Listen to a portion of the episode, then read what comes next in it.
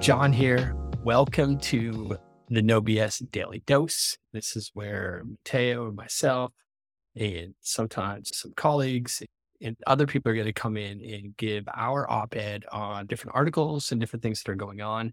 The goal of Daily Dose is to be short and sweet, five minutes or less. We're really excited about this. I am I'm going to do them sporadically. Uh, Mateo's going to do them more often. We're going to start with this one right here. So, Dave Angotti, a colleague, a friend of the show, and founder of StaySense, uh, shared a great article the other day from the Harvard Business Review titled, What Does Banning Short Term Rentals Really Accomplish? It's a really quick read with a focus on New York City's unique short term rental ban.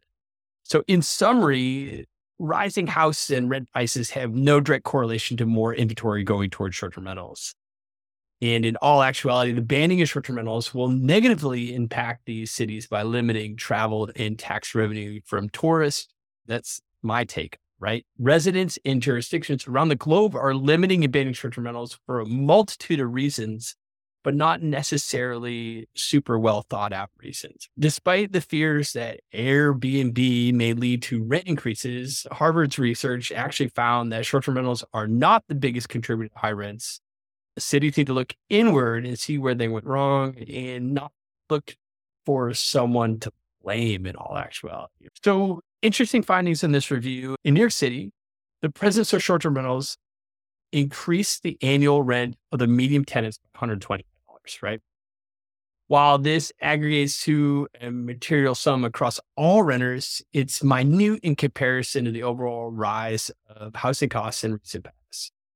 Uh, considering that the average rent in New York City was over $1,800 a month in 2021, and that rents increased by 32% over the previous decade, like the Airbnb or short term rentals contributed to like truly only 1% of the aggregated rent total.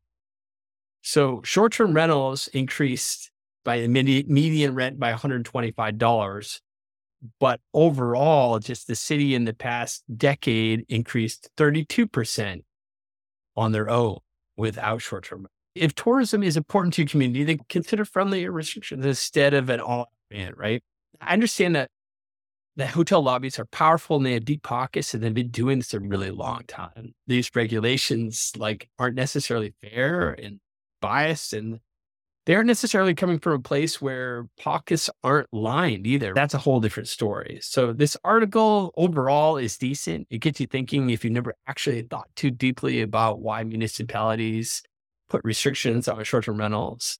But it, in all actuality, just scratches the surface. And yes, David, it's hard to believe but no, the multi million dollar New York penthouses didn't become affordable housing. No.